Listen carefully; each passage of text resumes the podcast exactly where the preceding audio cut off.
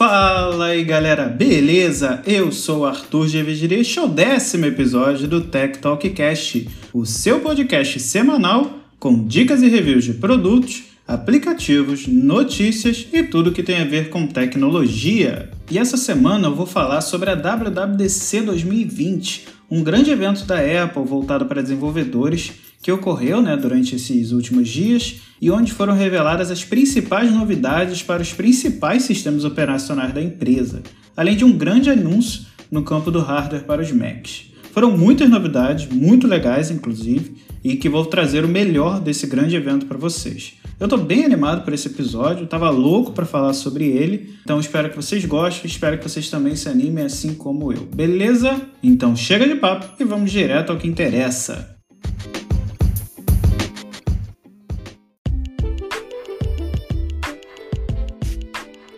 E para quem não conhece, a WWDC é um evento que ocorre desde 2003 na Califórnia, reunindo mais de 5 mil desenvolvedores de todas as partes do mundo em um único lugar, durante uma semana, onde são apresentadas as principais evoluções do sistema da maçã, com diversas sessões durante todos os dias, além da possibilidade né, de bater papo com os desenvolvedores da empresa ou simplesmente tirar algum tipo de dúvida com ele. O evento é bem famoso na área de desenvolvimento, principalmente mobile, pois ao reunir essa comunidade toda, nós conseguimos expandir não só nosso conhecimento, mas entrar em contato com diversas pessoas diferentes, culturas e costumes novos e fazer novas amizades. Há algum tempo, mais ou menos de 2017 para cá, o evento vem acontecendo em San José, no San Jose Convention Center, na Califórnia, em junho, geralmente na primeira ou na segunda semana do mês. Porém, por conta do coronavírus, a Apple resolveu fazer o evento 100% online, mantendo o tempo e o formato das sessões e dos labs de conversa com os developers da empresa. Mas apesar dela ter mantido a estrutura do evento, as coisas já começaram um pouco diferente do normal logo na abertura que geralmente né, a Keynote de abertura faz um resumão de todas as novidades e apresenta né, é, os principais lançamentos de uma forma não tão técnica, é, esse ano contou com uma qualidade incrível e com uma filmagem digna de filme. É, uma câmera sobrevoava o planeta Terra, cheia de animojis com seus MacBooks, é, e em seguida né, é, a câmera corta para dentro do planeta entrando no Apple Park, mostrando de cima os gigantes campos da empresa e em seguida entrando no Steve Jobs Theater completamente vazio, como deveria ser. E em seguida, entra no palco Tim Cook, o CEO da maçã, com a câmera mantendo o formato, né, a qualidade de imagem, simulando aí um filme ou um documentário. E logo nessa abertura, a empresa não se omitiu frente aos problemas do país e de todo o mundo, né, frente ao racismo, e por isso anunciou algumas iniciativas bem interessantes, como por exemplo, um suporte ao movimento Black Lives Matter, doando 100 milhões de dólares, além da criação né, de um campus voltado para empreendedores negros. Após esse discurso de muito peso do Tim Cook, ele chamou então Craig Federici, vice-presidente da companhia e engenheiro de software, para anunciar as novidades do iOS. A primeira e talvez o mais importante anúncio para o sistema do iPhone foi o anúncio de uma nova home screen para a 14ª versão do sistema, permitindo a distribuição de widgets pela tela do aparelho. É bom lembrar né, que o iOS já possui widgets há algum tempo na primeira tela à esquerda do sistema operacional, onde o usuário consegue adicionar os widgets em forma de lista, mas agora será possível colocar esses widgets em qualquer ponto das páginas. E os formatos deles também foram renovados. Além do tradicional, agora eles terão três novos tamanhos. Né? É, tendo como base um ícone de aplicativo, é, vocês podem imaginar um tamanho de 2x2, 2x4 e 4x4. Além disso, agora teremos uma nova página da Home chamada App Library, onde os aplicativos estarão organizados em pastas por categorias de apps, além de sugestões baseadas no que é mais usado em um local e no momento específico do dia, por exemplo, além da categoria dos recém adicionados. E por último, será possível ocultar páginas com alguns aplicativos para tentar organizar ainda mais a sua home screen. Então, se você quiser, você pode criar uma página, é, colocar diversos aplicativos e ocultar ou exibir essa página quando você bem entender. Logo depois foi anunciado algo que os usuários queriam há muito tempo, e eu me incluo nesses usuários, o Picture in Picture para vídeos. E o que, que é isso, né? Caso você não, não conheça, essa é uma funcionalidade em que caso você esteja assistindo algum vídeo, você poderá ir para outro aplicativo ou para Home mantendo o vídeo rodando em uma pequena janelinha sobre o conteúdo. Você ainda poderá arrastar essa janelinha para outro ponto da tela. Seguindo os anúncios, foi mostrado o redesigner da Siri, que ganhou uma nova tela transparente e mais discreta, além do anúncio do aumento de poder da assistente. Já no campo de mensagens, né, o Message, o aplicativo de mensagens oficial da Apple, finalmente ganhou a opção de resposta direta a mensagens dentro de um grupo, opção de pinar mensagens, um novo design da tela principal da tela de grupo, dentro dos memojis, né, que fazem parte também das mensagens, três novos stickers novas opções de idades, novas opções de acessórios, incluindo uma máscara. Uma coisa bem legal que a galera achou utilizando os betas foi que a última pessoa que falou no grupo irá aparecer com um balãozinho de mensagem sobre a boca da foto da pessoa. Uma bobeirinha, né? Mas, mas bem legal. Independente da sua foto, independente da sua posição na foto, é, esse balãozinho vai aparecer em cima da, da sua boca. Eu achei um, um, um detalhe bem interessante. Já os mapas da maçã receberam várias melhorias gerais, além de agora podermos traçar rotas contando os pontos de recarga para carros elétricos e um traçar rotas com bike, além das recomendações de lugares ao redor.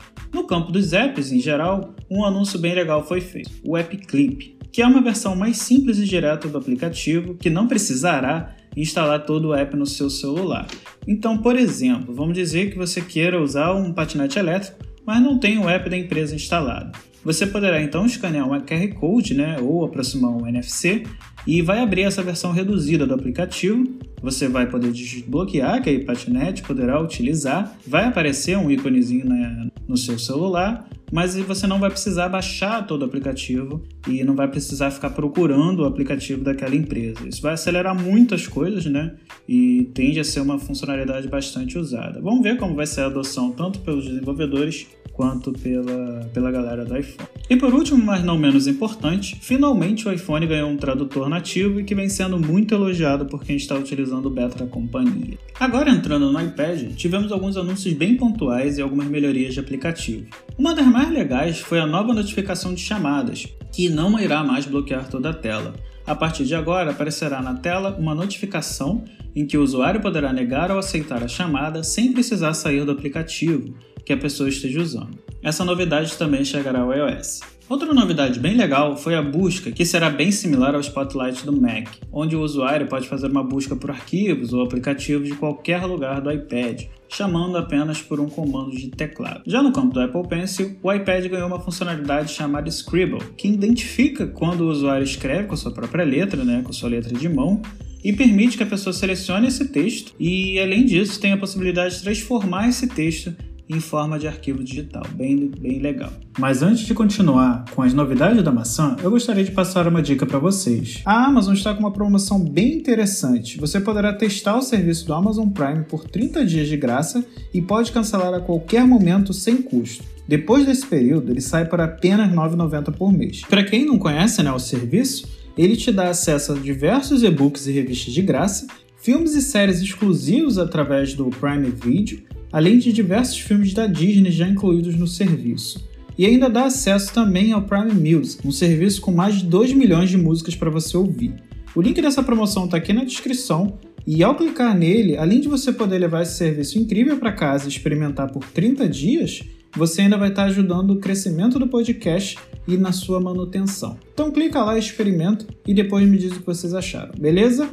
Após o iPad, foi feito um anúncio para o AirPods. Os fones Bluetooth da maçã ganharão um pequeno update. Agora você conseguirá trocar entre os dispositivos da Apple automaticamente, sem precisar clicar em nada, além da opção de uma funcionalidade chamada Special Audio, em que o usuário terá uma experiência imersiva de áudio para assistir um filme ou uma série, por exemplo. Segundo a própria Apple, o áudio espacial, com um rastreamento dinâmico, traz uma experiência semelhante ao teatro para os AirPods Pro, ao aplicar filtros direcionados de áudio e ajustar sutilmente as frequências que cada ouvido recebe. Os sons podem ser colocados virtualmente em qualquer lugar do espaço para proporcionar uma experiência auditiva imersiva. Inclusive, né, no vídeo de apresentação, eles mostravam um boneco né, girando a cabeça e o áudio ficando fixo num único ponto. Isso vai ser bem interessante de se testar e é bem legal ver esse tipo de atualização chegando para quem já tem o dispositivo. Agora, no WatchOS, tivemos alguns pequenos updates, como compartilhamento de Watch Face, adição de novos exercícios como dança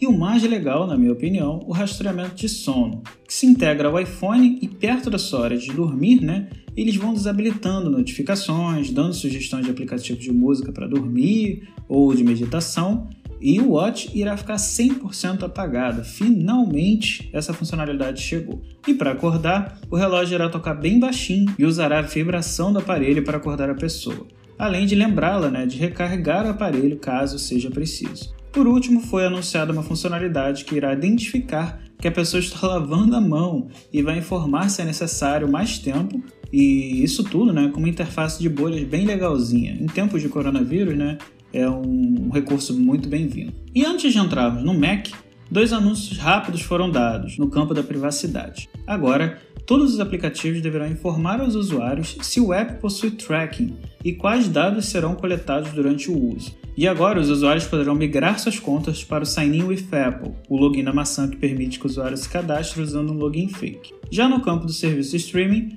o Apple TV Plus é, recebeu uma nova série, né, baseado no livro A Fundação de Isaac Asimov, com um trailer impressionante que me chamou bastante atenção. Bom, agora vamos falar da grande estrela do dia, que foi o novo macOS. O sistema operacional da maçã, que equipa todos os MacBooks, Mac Pro e iMacs da empresa, ganhou um grande redesign de toda a sua interface, praticamente igualando ao visual do iOS e iPadOS, mantendo o padrão de ícones, cores e tudo mais. Com isso, finalmente o sistema saiu da versão 10. alguma coisa, né? que vinha com essa numeração desde 2001, ganhando apenas aumento nesse segundo número, né? então era 10.1, 10.2, até a última agora que foi 10.15.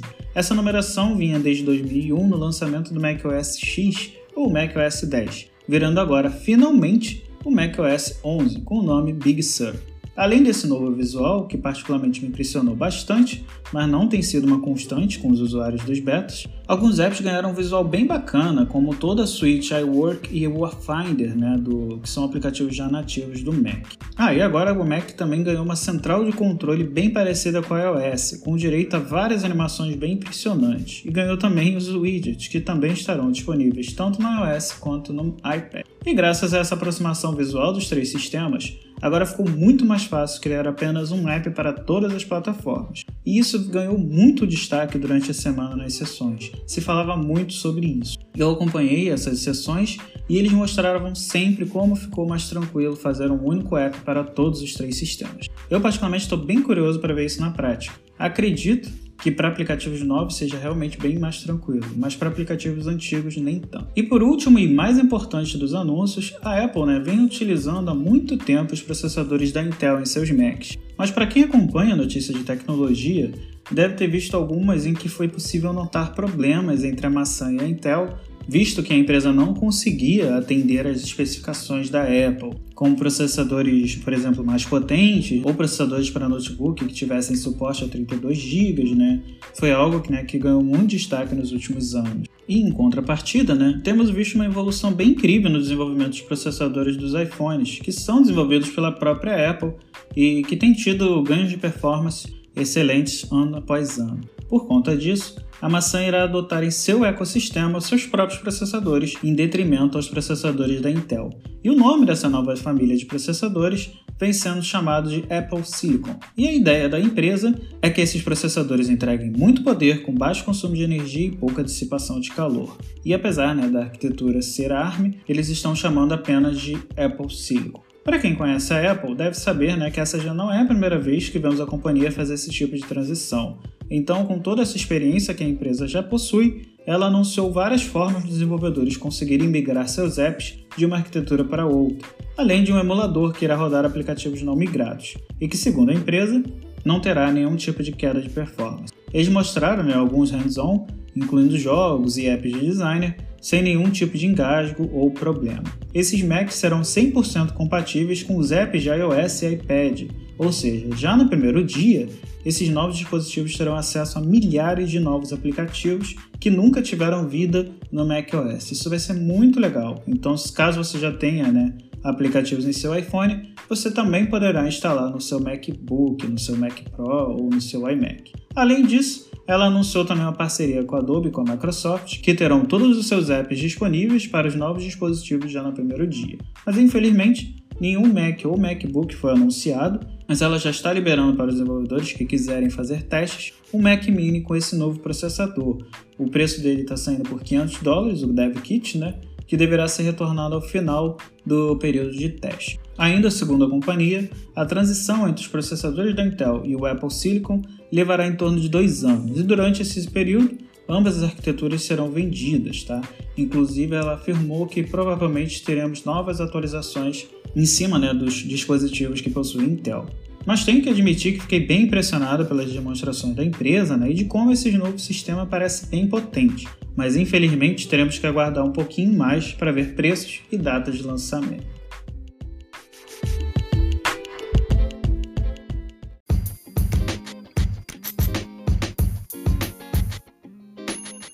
Bom, galera, tentei resumir o máximo do evento da maçã para vocês, mas quem me conhece sabe que eu gosto muito desse evento, sabe que eu gosto muito da WWDC, então por isso é, posso ter me empolgado um pouco e o episódio tem ficado um pouquinho maior. E não só por ser desenvolvedor, né, mas porque as sessões são bem interessantes e por todas as novidades é, que vemos durante tanto a Keynote como durante toda a semana. Eu costumo brincar até que esse é o Natal dos desenvolvedores iOS de tanta coisa nova que aparece em tão pouco tempo. E para você que, que não é desenvolvedor, mas que curte novidade, recomendo ver pelo menos a keynote de abertura. Ela não é técnica, é bem, bem tranquila de se acompanhar mas enfim, espero que vocês tenham gostado, espero que vocês tenham curtido. Meu Twitter é arthur__gvg. Pode me mandar uma mensagem, pode mandar um review que eu tô sempre por lá. Compartilhe o episódio, compartilhe esse podcast com seus amigos, seus familiares. Vou deixar o link pro Apple Podcasts, pro, pro Google Podcasts e pro Spotify aqui na, na descrição. Compartilhe e ajude no crescimento do podcast. Beleza? Até o próximo episódio e fui!